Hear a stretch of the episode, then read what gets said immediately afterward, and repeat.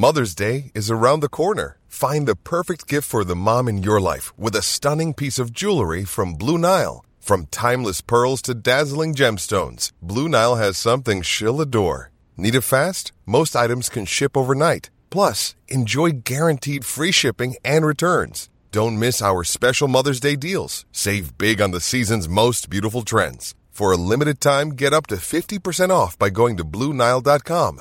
That's Blue BlueNile.com. Another day is here, and you're ready for it. What to wear? Check.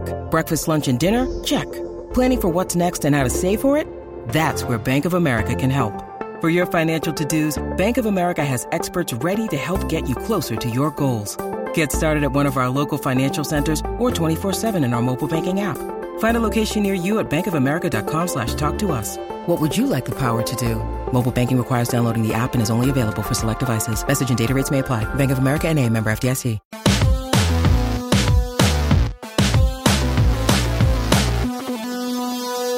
Welcome to Real GM Radio. I'm Danny Leroux, your host, and so happy to have you with us for this episode. My guest is Mo Dakhil of the Athletic podcast, including the NBA podcast that they do. Also writes for Bleacher, also does great work on Twitch and Twitter with his threads and One Mo Thing.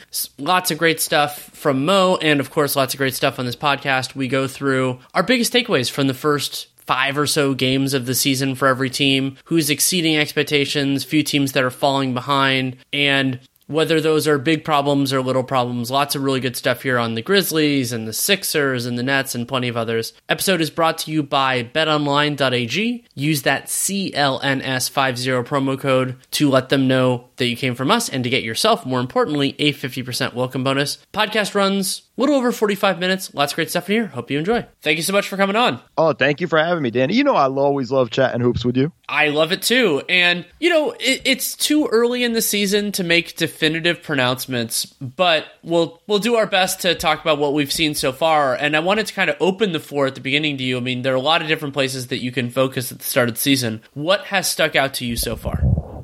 I'm going to start on a positive note, and it's it's really the young kids. Mm-hmm. It's it's it's the rookies, it's the second year guys, even the third year guys. Like I've been impressed with a lot of the development we've seen. Uh, just let's just start with Desmond Bane. Yes. just just the way he's playing. You know, two consecutive thirty point games, uh, attacking off the dribble, and it's more than just shooting. Like I've, I've I've just been blown away with his development over the last three years, and it's it's just super impressive across the board. And it's just we're seeing this across so many different teams with so many young guys. The ones that have kind of stunned me, it, and it shouldn't be a surprise considering how well they played in Summer League, has been Keegan Murray and Ben Mathurin, where rookies are very rarely positive players. And there's still a lot of work for those two gentlemen to do. They're also very young. It's a nice thing to, that, that you can do. But, like, they're just stepping in and playing. And it's true that neither the Kings nor the Pacers have had the strongest start, but I don't think that's their fault in the slightest. And I, I, you know, guys stepping in and doing things well, and obviously it's a very different template, but like I was thinking about Herb Jones last year, it's like Herb Jones came in as a better defensive player his rookie year than almost any rookie I can recall. And like especially in the like interior defense can be harder for rookies than perimeter defense, but I mean we're see- I think we're seeing players come in a little bit like players who are young coming in a little bit more ready to contribute maybe than before. It, it, it's almost they're they're coming in more prepared, and I don't mean this as a slight to anybody else. I just feel like the the knowledge and technology and everything that's kind of trickled down, you know, is is something that's available to these kids at a younger age, and the game's more available, so they're able to watch more. Like just think about it. Back in the day, you know, you had to go find a VHS tape. We'd hear stories of like, I had this VHS tape of Jordan and I watched it a thousand times. And, you know, it was now it's literally you can just turn on social media and you can see all these clips or YouTube or whatever. And I think it's that availability has kind of allowed guys to steady even earlier. And I feel like they're, they're just coming in more advanced than we've ever seen before. So it's, it's, it's almost like we have to recalibrate a little bit, Danny, of like what we expect from rookies in some cases. And along those lines, one of my favorite developments that happens is when a player exceeds expectations in their first year, and then when you get into their second, you're just like, oh, they're just good now. And that's for me where Dosunmu is. Where Ayo Right. He, you know, somebody that I was not familiar with coming out of Illinois, second round pick, gets thrust into a larger role given some of the injuries for the Bulls and does a very good job last year. You know, like he, he- you know, they weren't, you know, his usage rate was relatively low, but I thought he was doing a pretty good job there. S- took major, you know, was it was an impressive defensive player. And then now with Lonzo Ball being out for an indeterminate period of time, I would assume Moose just stepped in and like I was watching that game against the Pacers and yes, the Pacers are not exactly the same type of threat as every other team, but I'm just like he's an NBA player. Like it's it's you you reach that point because you always like it's building out the sample sizes. It's not like I mean Dosunmu looked like that last year too, but it's he's better this year and you're and you're also proving, you know, like this is along with Ben Taylor stuff about like the importance of peaks, but outside of that to kind of reinforce the foundation. Like Dosunmu's just a, a good NBA player. Yeah, I mean it's it goes along the lines too, and I think this is where we do have to be careful. Is development's not just a linear path, Right. you know, and and and there are kind of peaks and valleys, and guys are gonna you know struggle a little bit in certain situations as they develop, and you know sometimes the development's very small and and minute, and nobody really notices it, and then you know then it's a big leap later, or it looks like a step back, and and things like that. And I think we're just seeing a little bit more of a steady incline with some of these guys. It's it's it's just damn impressive. Like I don't have any. It, it's it's hard to say. Like I'm just kind of blown away by that. It's also great because there are so many of those kind of positive stories all around the league. Like this isn't a an isolated circumstance. And another guy, he was a higher pedigree prospect, but like Evan Mobley last year, and he's you know that's he'll be another one with the offensive part of it where development comes in fits and starts, and it doesn't get all the way there. And I've been thinking a little bit over the start of the season about like there were these offensive comparisons made, and I think they're reasonable. Back when Mobley was was coming out of college, to like, well, he could maybe do some of the stuff that Bam Adebayo does. And what's been interesting is they have different personality traits, they're in different schemes and all that, but there are challenges maximizing, actualizing kind of that that niche of a big man who can handle the ball a little bit, can pass it a little bit, doesn't have the jumper all the way there yet. And so it's funny because Bam is obviously miles further down the path than Evan Mobley, though I, I think Mobley can do that. But we're get, like Bam is running into like the like the kind of the first world problems, and Mobley's running into some of the second world problems of the same position archetype. Yeah, and I think it's it's interesting in the sense of like Mobley, for example, also has to deal with a massive change on the roster. Yes. In his second year, right? So now it changes things. And how do you play defensively? How are you playing offensively? How will you mesh with, with Donovan Mitchell and things like that? I think Mobley is going to be one of those guys we're going to look at three or four years from now and be like, this dude's unbelievable. And I think he'll even surpass Bam in terms of uh, uh, a comp. I just think Wow. it's going to I think it's going to take time. I'm a little low on Bam lately, so it's it's I've been a bit frustrated with him over the past year. So um, the, the, that that made that shouldn't come as too much of a surprise. But I just think he's got the tools necessary. He does. You know? he does. Like, and and that was the part about evaluating Mobley as a prospect, where it's like you could see a lot of different outcomes, and the defense is already like that's more of an established commodity now. I was wondering about that, but with the motor and everything else, like he's just been better there. And then offensively, it'll be a challenge, but the big difference, and we're seeing Bam try this a little bit too, is I still think, especially when your team has some really good offensive players, that unless you're Nikola Jokic or some of those other elite, elite, elite guys, you know, like you don't necessarily want to run the offense through Evan Mobley. He's a natural offensive complement, but the the component there that can really help is a jump shot. Because then if it's like it's the thing that can make a lower usage player a higher utility player because then if they have to physically be further out on the floor guarding you whether you're in the primary action or not it makes things easier. And when i watch mobley shoot i've been watching him you know this year and the end of last year it's like it's coming along. I don't think it's there yet. I don't think it's a guarantee that it will ever be like i don't think he's the next kevin love or anything necessarily but it looks good and that's a really positive start. Yeah, and it's it's promising. And again, it's it's it's going to take a little bit of a process for him to get there offensively. But I just think once he does, we're going to look at it and say this is a very Im- impressive array of talent and skills. I think he has the, I think more of the drive to get there than I think Bam has. I think Bam has kind of taken a little bit of a step back offensively, and I feel like the I don't necessarily expect that from Mobley. And I think part of it is going to be if this Cavs team is going to be as good as they think they're going to be in two years, it's going to be because Mobley has become the best player on that team, and that's that's what's going to be required of him. And yeah. I think they're going to push him to that. Whereas I don't think that's required of Bam in Miami right now. It's an interesting parallel between Mobley and Anthony Edwards in that same respect, where yeah. it's like they have this moment where there are justifiably players that are higher than them in the pecking order because of the success that they've had. And the one difference between the Cavs and the Wolves is that the Cavs players are all around the same age, and the Wolves players are more varied in terms of age. But the idea that their ceiling is more determined by this young guy and figuring out what in the world they are, in part because they're a more uncertain commodity. And the idea that we don't know exactly what Anthony Edwards is going to be, we don't know exactly what Evan Mobley is going to be. And when you have more variance, that gives you the possibility of going higher. And that's that's the hope. And not everyone's going to get there, but that is the hope. Yeah, and I think that's just the way it it, it goes, and just sort of like what we're just going to have to wait and see, and and how these things develop over the next few years. It's not something that's going to just happen overnight. That we're going to be like midseason this year and say, oh, it's done. Like I think people were expecting that of Anthony Edwards already, and I think that was a bit unfair to him. Uh, again, another team with a, a, massive roster change, and I think you know it's it's going to take a little bit more time to kind of just figure things out as they get going. We're still super early. You know, most teams have played four, maybe five, six games, and I typically don't focus as much on championship level teams in the early going, especially in certain cases because they're kind of injured. However, what I kind of look at, I, I, I, like to call it like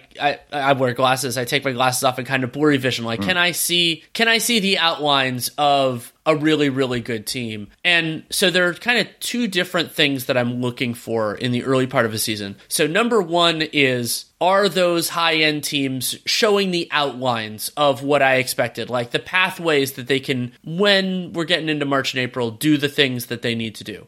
And then the other one is, is there anyone that was outside of that group when I was evaluating before the season that either is now in that group or has a better chance than I expected? And one of the things that I find interesting about the start of this year is there have been a lot of teams that have exceeded expectations. And we'll talk about some of them in, undoubtedly over the course of this podcast. With one potential exception, which we'll discuss in a second, I haven't seen any team where I just went, oh, like this is a different step. This is a whole whole different animal than what we've seen before at the top levels. Yeah, I haven't. I've actually been more disappointed with the teams at the top level. Yeah, me too. Than, than anything else. Um, I feel like I don't know if it's easing into the season across the board with a lot of teams. Like you know, just like take the Warriors for example. I think the Warriors are playing this season pretty smart. If this is how they're going to do it all year, is focus on developing the young kids and giving them a ton of minutes because I think they're going to need them a ton in the playoffs. And I think that, especially in the first, you know, 20 to 30 games of the season, I think it's going to be really important for Steve Kerr to figure out what he has in James Wiseman, Moses Moody, um, even Jonathan Kuminga, although it looks like he's already out of the rotation. Um, I, I, I, I, I'm okay with what they're doing in that sense. But everybody else I'm looking at and I'm just kind of scratching my head of like, are you guys, did you guys not know the season started yet? Or are you still like in preseason mode even? It's, it's, it's kind of been a weird start for some of these top level teams that we, we expected to be at the top already. Philadelphia seems like a logical place to go with that. And I mean, not, not, they're one and four. It's not really the, the record part of it. And for me with Philly, the concern was always the defensive end. It was, can they like, cause I mean, you have Harden and Embiid and Maxey, like you're going to be a good offensive team. They have supporting talent, but and I'm not going to go wild over a five game sample, but they're I I would say they're giving up pretty good shots and they're going in at a, a rate that you wouldn't really love. They're I believe 29th in opponent effective field goal percentage so far this year, and we have gotten some additional context with Joel Embiid battling plantar fasciitis during the offseason, but he has to be the best player in most of their playoff series if they're going to be a real threat to win four playoff series in a row. And October, November isn't March, April, but I'm not seeing the Embiid that I'm going to need to see. I mean, I'm not seeing the Philadelphia I need to see. Sure. Uh, on both ends of the court. And, and you're right on Embiid. I don't think it's it's easy to, I don't think it's a, a hard case to make. You know, just watch him getting back on defense, especially in that Milwaukee game. Like I thought, incredibly slow and, and whatnot. And we could blame it on the plantar fasciitis or, or, or conditioning and things like that. But it just looked effort level was very low in terms of that department. I feel like their transition defense has been incredibly poor, and a lot of it has to do with how sloppy they've been on offense with live ball turnovers that have led to fast breaks and, and open opportunities for other teams. I feel like offensively, you have four or five guys with different agendas. Yeah. And and and that's the issue. And and, and to kind of just lay it out, Embiid's trying to be the MVP this year, which by the way, he should try to be that. That's the only way their their pathway to success is through Joel Embiid. You have James Harden trying to prove that he's not washed and that the the past year was just kind of a, a fabrication. Uh, the Tyrese Maxey trying to show his improvement in his games. Tobias Harris trying to show that he's not an actual waste of money. Uh, I feel like they're in this weird environment where they have everybody pulling in different directions and nobody pulling in the same. And, and and I feel like it just leads to a lot of like confusion offensively of what they're trying to do. It's a really good point, and it, this is a challenging coaching job for Doc Rivers because you have a lot of different forces pulling in different directions, and we don't know how long their window is. I mean, that's going to depend as much on Embiid's health and Harden and like how long they can keep because they, they added a lot of talent this offseason for relative to the capacity they had to like spend and everything else. But usually you do that by either adding players that are weird fits or who are a little older or something else, and you know how how much PJ Tucker has and everything else. So like it's I, have brought this up with LeBron in the last couple years as well, where it's it's even more pressure when you when you don't have that many bites at the apple left. And my instinct on the Sixers is they only have a couple. I mean, it's it's really kind of sad watching it. Like I I was never in on the idea of you should go trade for James Harden. Like I felt like that was Daryl Morey trying to just reunite with his long lost love. I felt like it was a bad idea in the beginning. It's it's not looking fruitful now. I just don't think they play well together. On top of that, the other aspect too that I find interesting of this team is they don't play with pace in the half court. They don't play at all in transition, although they probably have one of the fastest players in the league in Tyrese Maxey. Like I just I don't know what their plan is and then I, and then all of that bleeds into their defense because, like you said, the defense was always going to be questionable when you had your backcourt of Maxey and Harden, and you have Joel Embiid constantly in drop. He can't be in drop if those are the two guys coming off of the screens. It's just not going to work. Like I don't trust those guys to fight over the top of screens and, and to, to buy Embiid time to be in that drop situation. It's going to put them in a, a, a, tough spot. Like I have a lot of questions across the board, all the way to the coaching, and I just think they're in a, a it's a fascinating spot because we were most people were, were lauding their their offseason of how great it was and a lot of the moves and the pickups. And then you're watching it now and I'm like, this team looks terrible. It's a tough watch. Along those lines, and it might have just been that I hadn't fully articulated, you talked about the agendas, but like the way that Philly's offense flows or doesn't flow at times, where, yeah, if you have James Harden and Joel Embiid on the floor, running a fair amount of high pick and roll with those two guys, that's going to create problems for a lot of opponents. But you also have Tyrese Maxey, who is a damn good player who has improved a lot over his two plus years in the league. And what has been frustrating to me is the idea that there are stretches, especially at the beginning of the first and third, where they're just not even considering that Tyrese Maxey is, is a human being that exists on their basketball right. floor. And there two problems with that. One is like he's a very good player, he should be touching the ball, and the other is that to me, whether it's that the you know you're letting Harden and Embiid run the show and they're calling their own numbers a lot, or you know like Doc is just a little bit tunnel visiony. It to me it shows a lack of I guess I'll call it coaching discipline with the idea of like, hey, we have this other good player who actually has very good synergy with Joel Embiid, and as Jared Dubin has brought up, like James Harden could be a capable catch and shoot player. He doesn't like taking catch and shoot threes, but he could do it. And so that they're leaving so much there is it's more than frustrating for me, it's concerning because when it's not happening, you have to think about why it's not happening, and almost all of the answers to the why question aren't exactly positive. Yeah, and it's it's frustrating because for me, I think Maxey has to be the second best player on this team. I think Harden has to play more of a distributor role, even in in that sense, and, and get in the pick and roll to get the ball to Maxey and let him attack the second side. I think that's a, a tool they don't use often, but I think it's a very strong one that should be used more. Um, the why of all of this is the is the perplexing part. And this is also we should acknowledge a very tough coaching job. Yes. This is not these are not easy personalities. Just Joel Embiid and James Harden alone are not easy personalities to coach. It's it's very difficult for for Doc to kind of figure who to you know to, to how to get the right mix of this. You know, because there should be some. You're right. The high pick and roll with Harden and Embiid should be a regular thing in the offense. So should Embiid in the post be. So should Maxey on the second side. You know, and then then trying to find opportunities for Harris. He's got a lot of mouths to feed and not enough food. And I think that's the difficult part of this job and trying to find that that right mix offensively and that flow. None of it has come together as quickly as you would hope. You know, it's it's it's a very difficult position to be in as a coach. And I just find this I, I, I really feel like we're heading towards a disaster in Philly. I want to throw one more stat out there. Again, we are dealing with extremely small sample sizes here so far. But Inpredictable does basically it's time I mean they have a bunch of great stats, but one of them is the time before a team takes their shot. And so it's it's a version it's kind of like a more nuanced version of things like pace. And they separate it into offense and defense. Here's Philadelphia so far through 5 games games. Time to shoot overall, 30th in the league. Time to shoot after a, an opponent made shot, 30th in the league. Time to shoot after grabbing a defensive rebound, 25th in the league. Time to shoot after forcing a turnover, 30th in the league. Yeah, I mean, you're you're not getting any transition out of this. You're not pushing the ball at all. A lot of your offense is stagnant, staying still. Like there's just how many possessions have we seen, Danny, where, you know, either Embiid or Harden, they get the ball and it just stops. Even Harden coming off of a screen, it's not like he comes off the screen and gets downhill a lot. He comes off the screen and sort of just starts to survey and it's and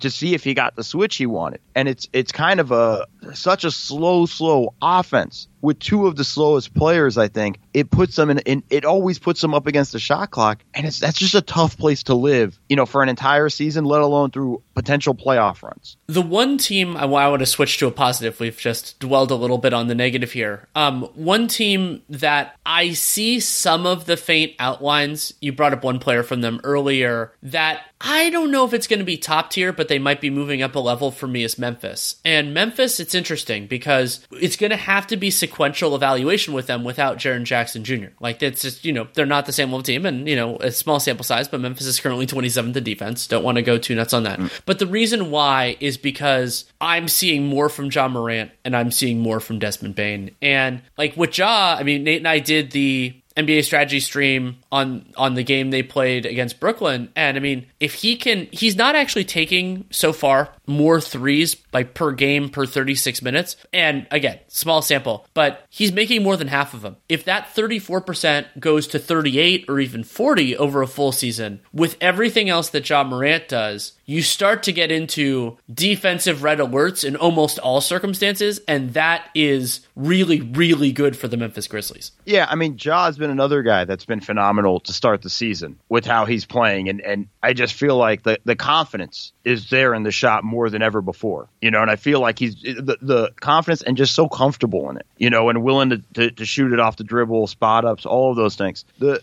I kind of thought Memphis might take a step back this season, and I still kind of think they will, even though they started out really well. Just looking at their schedule, it wasn't the toughest schedule, uh, apart from that back to back where they had to play Dallas on the second night. But I just think they're a team to keep an eye on in the way that they play is they just keep coming at you and they don't stop. And the numbers that he's putting up, like it's MVP level pace. And uh, again, super early to start talking MVP, but you're just watching this and you're saying like he's the engine that makes this thing go. The only thing that really scares me, Danny, is anytime Dillon Brooks is on the floor. It is the most concerning part of Memphis's kind of offseason overall is that they've lined all their ducks in a row to give Dillon Brooks a big contract this coming summer. And I'm just like, oh God, I just don't trust him. Like, you know, like they're, they're, and he can play well defensively, but taking bad shots and being very comfortable with that because eventually, like, he might settle in, especially with how well Bane has played the last two games, to just be like, oh, this is just the only thing that I can do. But there is this big problem, and it's the fun of you and I um, spending, like, kind of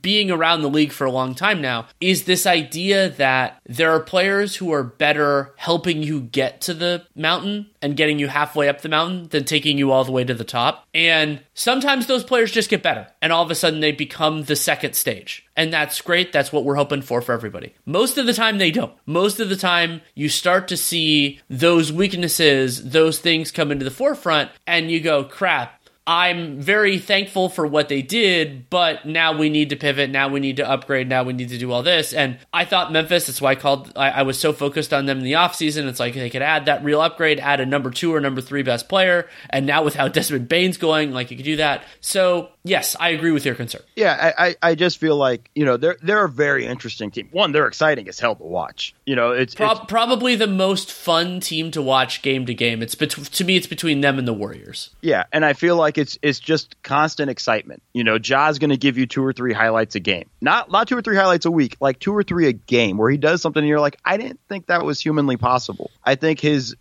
the big part will be we have to see what this team looks like when Jaren Jackson Jr. comes back and what the defense looks like because he's the he's the defense, right? Like he was a potential, you know, in the running for defensive player of the year last year. I feel like this is the guy that can make a run at it again, although he'll probably have missed too many games depending on when he comes back. But he can, if he can bump them up defensively, you know, out of that, you know, low 20s range into just like the 17 16 range, their their offense will carry the rest of the way for them. It's it's going to be a really interesting team. It's like you said, we, we kind of have to evaluate them on two different scales, just pre Jaren Jackson uh, coming back, and then once he comes back, because that's really the whole thing. When they're a whole, now we'll really see what they're about. The other fascination with Memphis is they have these tentpole players, and yes, Jared is out, but they have these guys that are really good. And one huge positive of star level and even like supporting star level players is that you're asking less of everyone else. And with Memphis, the other spots, they actually have a lot of different players that could ideally fit, even after losing Melton and Kyle Anderson this summer.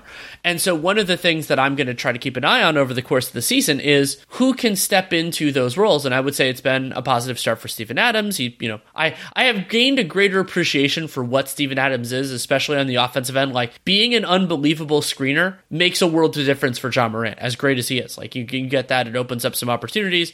I critical of, of them trading Valanciunas for Steven Adams. I will admit inc- being incorrect on that.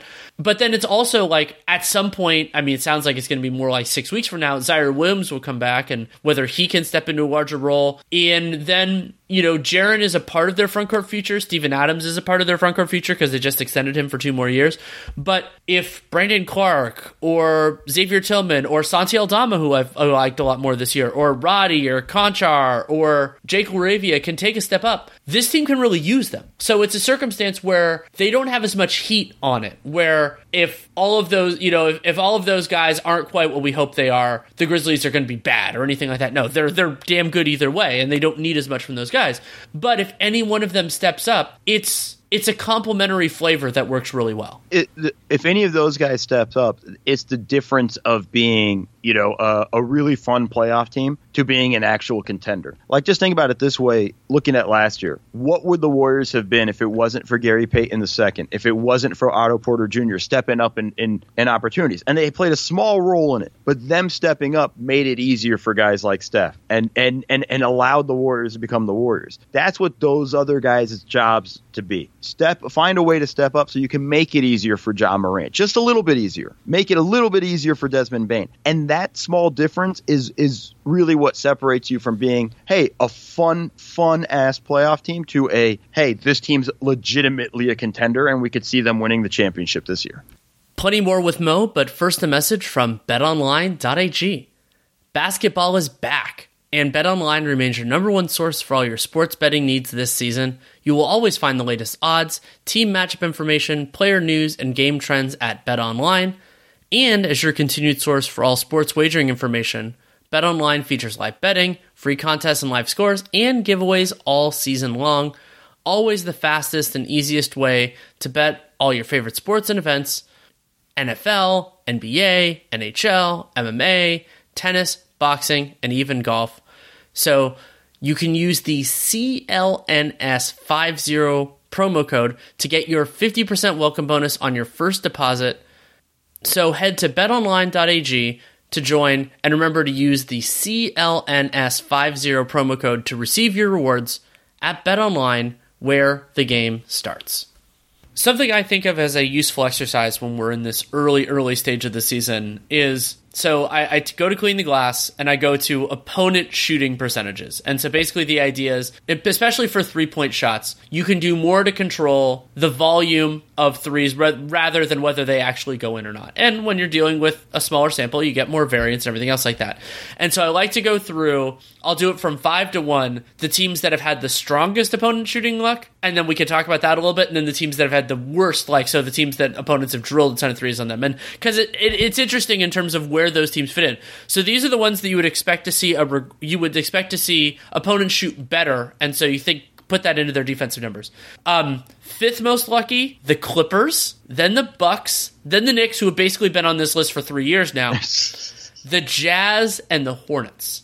It, that's that's kind of fascinating. Um, I think the so just so I'm aware and, and, and speaking properly. Sure. This is this is teams just missing open shots against them. Well, they don't necessarily have to be open. It's total it's total threes, not in garbage time. Gotcha. And so for I'll, I'll, I'll place it out. So the median in last year's full season and right now in the abbreviate in the partial season is about 36%. Right now in non-garbage time, Utah opponents have shot 30% on threes and Charlotte opponents have shot 27% on threes. Yeah, that's pretty that's pretty interesting. Well, you know, cuz some of these teams we're thinking that aren't going to have good defenses, you know, like Charlotte. So it's it's it's interesting. I, I find shot luck to be a, a, a little bit of a hard thing for me to deal with sometimes, Danny. Sure. Uh, you know, uh, like for example, the Knicks. Like you said, they've been there for three years. Is it something they're doing, or are they just on an incredible hot streak and they should go play the lotto right now? Like it's it's a weird it's a weird sort of thing. But some of it is just the the game plan is we're giving up these shots and we'll live with it. And some nights it's going to work, some nights it won't, and they're going to give up threes as long as they protect the paint. They're confident they can win. I mean, that's how the Bucks won a championship. So I think like that's that's the the challenge there it's an interesting list to be on because like the Clippers have not looked very good, and teams are are aren't making shots. Like that worries me for them because what happens when teams start making shots? They're really going to start to struggle. I, right. I, I, I find it to be really interesting in that department. You know, like that's the team I look at when they're on that list. I'm like, I wouldn't want to be on that list with how bad they've been playing. Exactly, because it's the idea is well this is something that's been that you expect to get worse for you even if it ends up being slightly worse as opposed to like you know all the way back down. And and i noted that the other two were in the like 20s um the clippers it's 32% which is worse than the median but not like as hilariously. Like that's probably i don't i don't i don't know standard deviations one but that's it's closer to the bell on the bell on the bell curve than the edge. And so that's something to consider. But for me so, so eventually why i like it is i i build on that with what i'm watching watching the teams because I'm seeing every team at least once, ideally twice every two weeks in either in a whole game or a half game. And so for the with Charlotte, like I watched a lot of that game that they played against the Knicks, and my concern with that percentage is there were a fair amount of shots that they gave up that were good looks for good shooters. And so what that means to me is generally that's something prime for regression. That is you're getting a little bit lucky. And teams get lucky. Teams can even be lucky over 40 games, over 60 games, over 82 games. It happens. But I wouldn't expect that. And with Charlotte, considering even with that intense opponent shooting luck, they're and like they're they've had been a success story. Can when you consider the context, like Charlotte is a very good story right now in the NBA. They're 15th in defense, but they're 15th in defense being bottom towards the bottom of the league in two of the four factors, and the only one where they're in the really in the top half of the league is opponent effective field goal percentage. So it's like, okay, their defense has been 15th. It's probably still not that good, and that's fine. Right. Like that's that's not where they are. Like they can still be. They depending on what happens when LaMelo gets back, they can still be a couple of different levels in the East, and then we can shift to the other side. And so for the other side, the way that I like to phrase this in the early early part of the season is maybe you shouldn't be freaking out quite so much just yet. And so I brought up where the median, like the median is 36% on threes. All five of these teams so far, opponents have made 41% or more of their threes. And here's the list from from fifth unluckiest to most unlucky: Brooklyn, Boston, Sacramento, Chicago, and Indiana. Yeah, I mean, you know, when you, when Indiana, we know just kind of like that. This whole year is a tanking year, so the I don't I think I don't think they're crushed by being last in opponents shoot three. Yeah, they're they're, they're they're they're actually hoping they can do better at that you know they're they're trying to be 31st um, so i think that's kind of where they're at with that but i think it's it's interesting because like Boston is a team we consider to be a good defensive team, and it's just hey, other guys are hitting shots, and you know obviously missing a big part of their defense in Robert Williams, who does a good job switching out and and does a good job eliminating threes, just opportunities for guys to take threes. I think it's it's something I would be all of those teams besides Brooklyn and Indiana I wouldn't panic. If I'm Brooklyn, I'd be worried just because your defense hasn't looked good in any part, any level of the game. No, you know, and so it's like it's kind of like we were saying before, where it's with Charlotte. Like, look, this is the best stat for your defense. Everything else is bad. Like we're we're we're expecting it to. You're not going to be a good defense. These other teams, I expect that number to drop down just over time. But I think the the the the Nets in particular, that's a worrying number because I don't feel like we don't protect the paint well. We're small. We don't rebound well. And now we're giving up, you know, one of the highest percentages on threes. Like, we're really screwed defensively. You know, just last night, Dallas hits 23s on them. They blow them out in overtime with a barrage of threes because they didn't figure out how they could stop Luka Doncic. Like, that's that's a worrying concern. For Bro- the team on that list, I'd be most worried right now is Brooklyn especially because Brooklyn has expectations. Like that's the, the and and so the part I didn't get into, uh, and this is a good place to go now. Of the, I, I talked about how like the board outlines may be the team that's moving up a tier is Memphis, but the concern are the teams that might be moving down. And so for Brooklyn, yes, they're getting Seth Curry back at some point soon. That will help. Maybe at some point they'll have T.J. Warren, who will actually be a huge part for them if he can be anything close to what he was pre-injury. Just to have another wing in the rotation, like it was a, a great roll of the dice for me if he can get back, and we have no idea what in the world that timeline is going to be. So for Brooklyn, it was the incandescence of their stars offensively, but then can they put together a defensive identity? And remember, they couldn't do that at all in the playoffs last year, and that was a, a huge part of why they got swept. Uh, they would have lost to the Celtics either way, but they could have lost in five or six, something like that. And in order for them to be a I would say even a second level championship team, you have to be able to believe that their offense can get to at least passable. Like that's there's there is no other path. It is too hard. The league is too good right now for a team with a below average defense to have a real chance of winning a title other than with serious injury luck. Yeah, no, I mean it's it's one of those things with Brooklyn. You're just looking at like you know I thought they made improvements on their roster this year. They got a little bit bigger on the wings. You know, just by adding Royce O'Neale, uh, getting Joe Harris back, just size wise. I mean, we know Joe Harris isn't going to be just an unbelievable defender, but it's you know just the size would help them in that sense. And and and obviously Ben Simmons, I thought would be much better. He's been god awful at this point of this you know early part of the season. I think the there's there's no expectation of this team winning a championship after what we've seen of the first five games. There's just no evidence of it. There's nothing you could point to that says, well, this is positive. Even their offense doesn't look that good, you know. And a lot of it is, you know, Kyrie, who shot pretty well towards the end of the game yesterday, has struggled from three though coming into that game. KD is still kind of, you know, unbelievable scorer, but there's no real cohesiveness in their offense. Where again, you feel comfortable with it. It's not that different than Philly in the sense of like,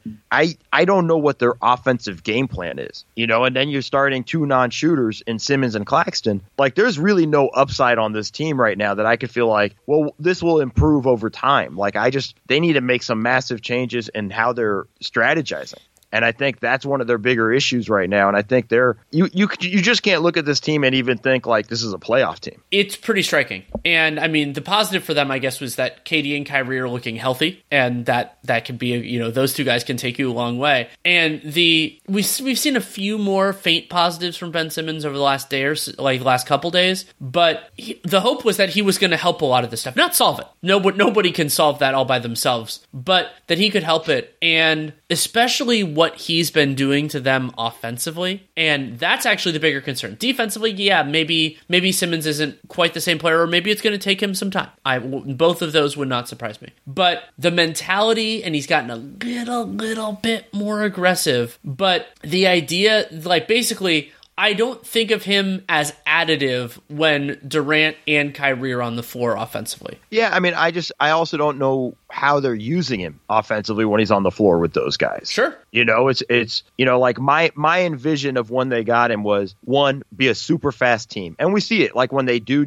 get going in transition, they look good in transition. You know, they do a good job of when they do get a stop, getting it out quickly, running the floor, and finding opportunities there. I feel like they're in the half court set. You know, there's so many other areas that are untapped. You know, they in the Milwaukee game, I thought they got some good stuff out of post splits with Simmons and KD in the post, finding guys and cutters for threes and and stuff like that. You don't see any of it in their next game. Completely gone the next game. They don't they don't run it at all against Dallas. And then on top of all that, like I just don't know why they don't try to use Simmons more as a playmaker with the ball in his hands and have Kyrie and KD screen for each other and work off of that action. Like that would just be just a three man game between the three of those guys would be a disaster. And I know everybody's saying, like, well, they'll just crowd the paint with Simmons. Well, assuming he ever gets aggressive again, that's a great opportunity for him to just fake the handoff and go straight into a dunk, you know, or, or, or get to the rim and put pressure on a defense. So I think that's the just haven't seen any of that and it's it's I'm just shocked by it. It it's funny, like you don't think of like oh you should watch film of a younger player, but the so Ja Morant has done an unbelievable job attacking the way that teams are dropping against him. He cut he eliminates the space so quickly, and Ben Simmons at his best has done that too. But I think that's the biggest thing that he could get back to is because if he gets like a step or two, he's a very fast player for his size, and he's a big dude. Like I remember the first time I saw him in person, I'm like oh shit, like this guy's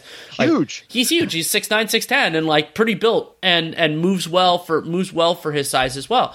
So cut that space down, and now you've created an advantage out of a disadvantage. And he can actually do that element of it better than Draymond Green. There, everything else he does offensively worse than Draymond Green. But that part, actually, his passing is better too. Um, but that, like, it, it's the idea of I don't have to I don't have to dominate the ball. I don't have to dominate the game. But in these specific circumstances, this is what I have to do. And it only works if I do it aggressively and quickly. Yeah. And it's just kind of, it's sad. Like for me, in general, I feel like when teams sag off a guy so much, you know, it's, it's almost like they're giving you a runway to attack. And it's almost like that's perfect for a guy like Ben Simmons' size, you know, with his abilities and his skills able to move and, and things like that. And as you said, he's done well with that in the past. Ja is great at it. You know, it's it's it's I call it just, you know, chewing up real estate. You know, anytime they're giving you that space, take it. You know, they're, they're putting you closer to the rim. You know, it's an easier opportunity there, and I, I, I hope we see it. Like I'm I'm I'm rooting hard for the kid. You know, just in the sense of like I want to see him kind of bounce back because he's a hell of a player when he was going. You know, and and he had his flaws and whatnot, but like man, he was a potential defensive player of the year type guy. He was an All NBA level passer and things like that. Like we just haven't seen any of that, and I'm just hoping he can start to find that. And you're right, there are touches of aggression we're slowly seeing ramp up.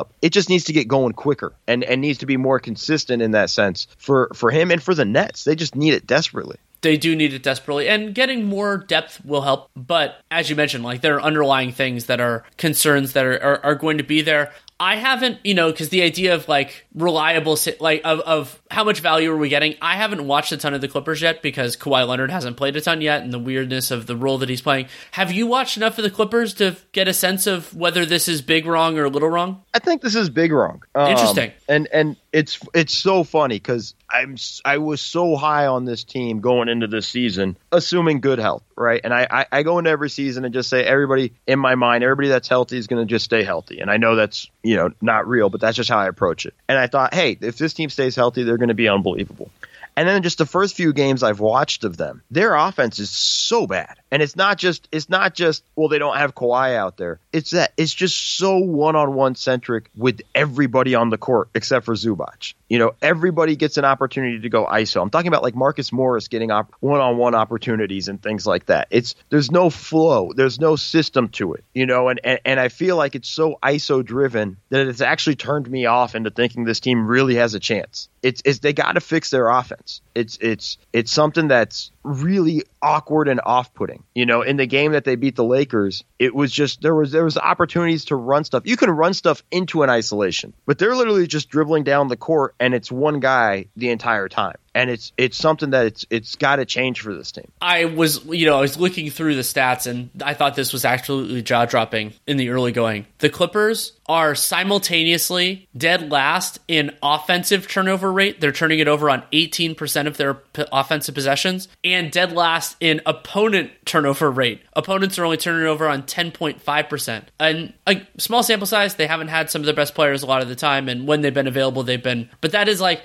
a very a very big problem just in terms of like I brought it up before like last year in terms of the Nets like if you you have to get some of the low hanging fruit like the ultimate one of the ultimate teams for this for years was the Spurs it's like if you don't turn the ball over and you force some turnovers, then you just give yourself more chances to get shots, even if you're not the best shot creators. So that's a concern. And then I'll mention that there is a team very, very early in the season that is doing the reverse, and that is the Oklahoma City Thunder. The Thunder right now forcing turnovers on 17.3% of opponent possessions and only turning it over on 11.5% of their own. Yeah, I mean, it, it makes perfect sense. Like, just look at the last game the Clippers played, coincidentally, against the Thunder. Yep. Right? And and in that game, they had 19 turnovers. The Thunder had 11. And at the end of the day, the, the Thunder got 13 more shots. Like that's just that's that's the ball game. It, it, you get more bites at the apple. It's that simple, you know. And and the Clippers lost, and and it's just along those lines of you know, it's the most important thing is taking care of the ball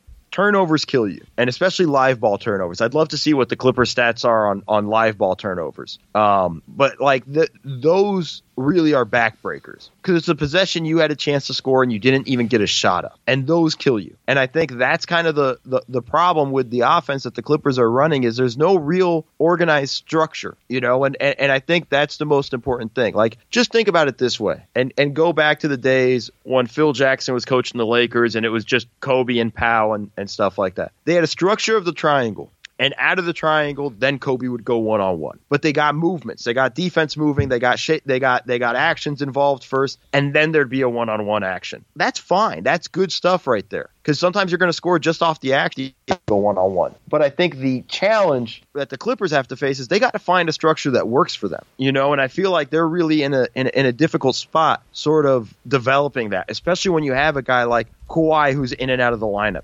You're going to have PG who's going to have days he's going to rest. You're going to have John Wall who's going to have days they're going to rest. Like it's it, there's no way to build that continuity offensively. It's a great point, and it's something to consider moving forward. I will note very briefly that the Warriors are seventh in offense, despite being second to last in turnovers. But they're also they have Stephen Curry. They'll they'll, they'll be okay. He just um, nukes everything. He he's not fair. He just you, you saw what he did last night. He just I was there. things. Yeah. yeah, and I mean you, you have a front row seat on most nights. He just nukes it. it it's incredible. Um, I'm sure we could go in a bunch of other directions. So instead, I will ask you the question I like to do a lot in the early season: What teams, what players, what stories are you going to be focusing on over the next two weeks? weeks? Like what what is the what is the next stage in Mo's evaluation? Yeah, I think it's that's a good question because I probably haven't. I can put, give you one. Go go for it. I haven't put too much thought into. I haven't yet. watched the Celtics much yet, mm-hmm. and they play the Cavs. We're recording this on Friday. They play the Cavs on on Friday night. I'm pretty sure I'm going to watch that because I need to get more of a sense for them. We haven't done them on the on the live show or anything like that, and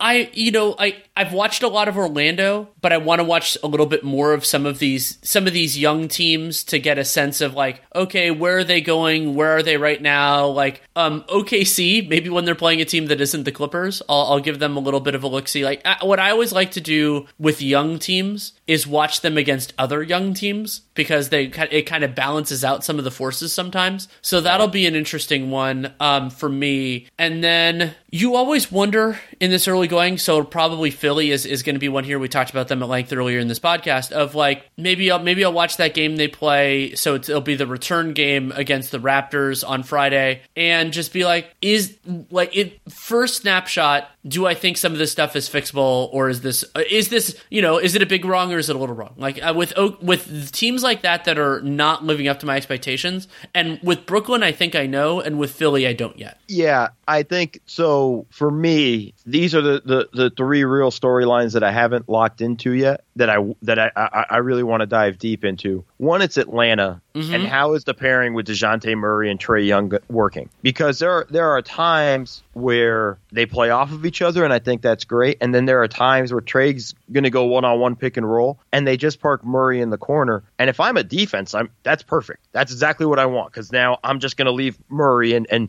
dare him to shoot because he's just not a good enough spot up shooter yet. I I, I want to dive a little deeper into that. I want to figure out what's going on in Minnesota and how, how that's looking. I know it's going to take a little time because that being a big change with with just figuring out offensively how how will it work with Rudy and KAT on the court together because if they're going to do anything in the playoffs, they have to figure that out. You know, I I, I think their best lineup is going to be KAT at center at the end of the, the, the day, but it's going to be tough to put Rudy on the bench after you've given up a million draft picks for him. So they're going to have to figure that that thing out. I kind of want to keep an eye on that. And I think the other team I just want to watch because they're fun as hell is New Orleans. Yep. It's just fun. They That- play hard, and, and, and, and whether Zion's on the court game or not, they go hard, and I, I, I enjoy watching them. the win they had over Dallas on national TV must have been so satisfying for partisans. Like I, I was satisfied as a non, like as a non Pelicans fan, just as an analyst, like playing without their best players and did it through like ha- having guys step up and also just like playing good defense, working hard out there to get a win over a very good team. And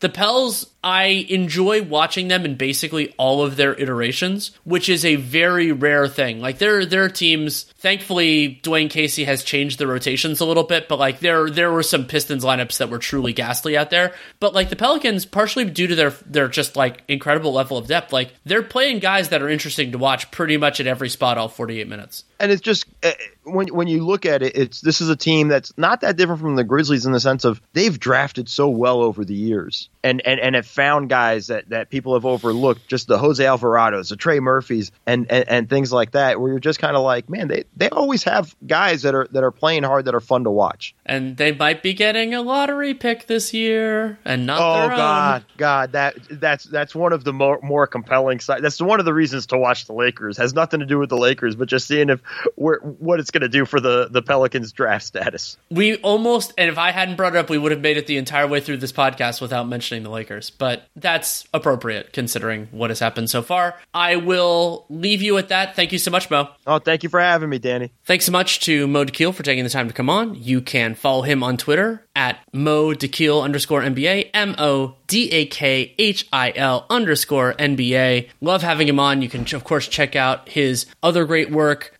the Athletic NBA Show, Bleacher Report, Twitch, Twitter, one mo thing, so many great different elements of what he does, and I'm so jealous of his work with video. It was something we talked about at Summer League, and he and Nekias and Steve Jones, I, I can't figure out how they watch games and do what they do, but they're just more adept at this stuff than I am. So that is great. I'm so thankful that they are out there in the discourse. And if you want to support this show, there are a lot of different ways you can do it. You can subscribe in whatever podcast player you choose, download every episode, Spotify, Apple, really wherever. Really do appreciate that. And you can help other people find the show. That could be through leaving a rating and review in the podcast player of your choosing. It could be through social media, word of mouth, really however you want to do that to help other people find the show. And most importantly for this show and any other that has them, you can check out our sponsors for this episode, that is betonline.ag, with that CLNS50 promo code to get yourself a 50% welcome bonus and to tell them that you came from us. So hopefully they keep advertising. You can also check out my other work, Dunked On and Dunked On Prime, rolling strong through everything. First 15 and 60 will be on Sunday night unless something changes, which I don't think that it will. And we are doing the NBA strategy stream roughly weekly. This upcoming one is actually going to be on Sunday. On Sunday, we're doing Knicks Cavs, which is a 6 p.m. Eastern, 5:30 Pacific start. Should be a fun one. Excited. We've been doing the prep for that. And also have written words at the Athletic. I've submitted one piece. I think it's going to come out early next week, and I have a second one that's basically ready to roll as well. So I'm guessing that will be next week as well. If you have any feedback, good, bad, or indifferent, Danny Leroux, NBA at gmail.com is the way to get it to me. If you take the time to write it, I will take the time to read it. That is a promise. I do not promise to reply, but I try to do my best. It's something that I'm, I'm trying to work on and continue to. But that is all for now. So thank you so much for listening. Take care and make it a great day.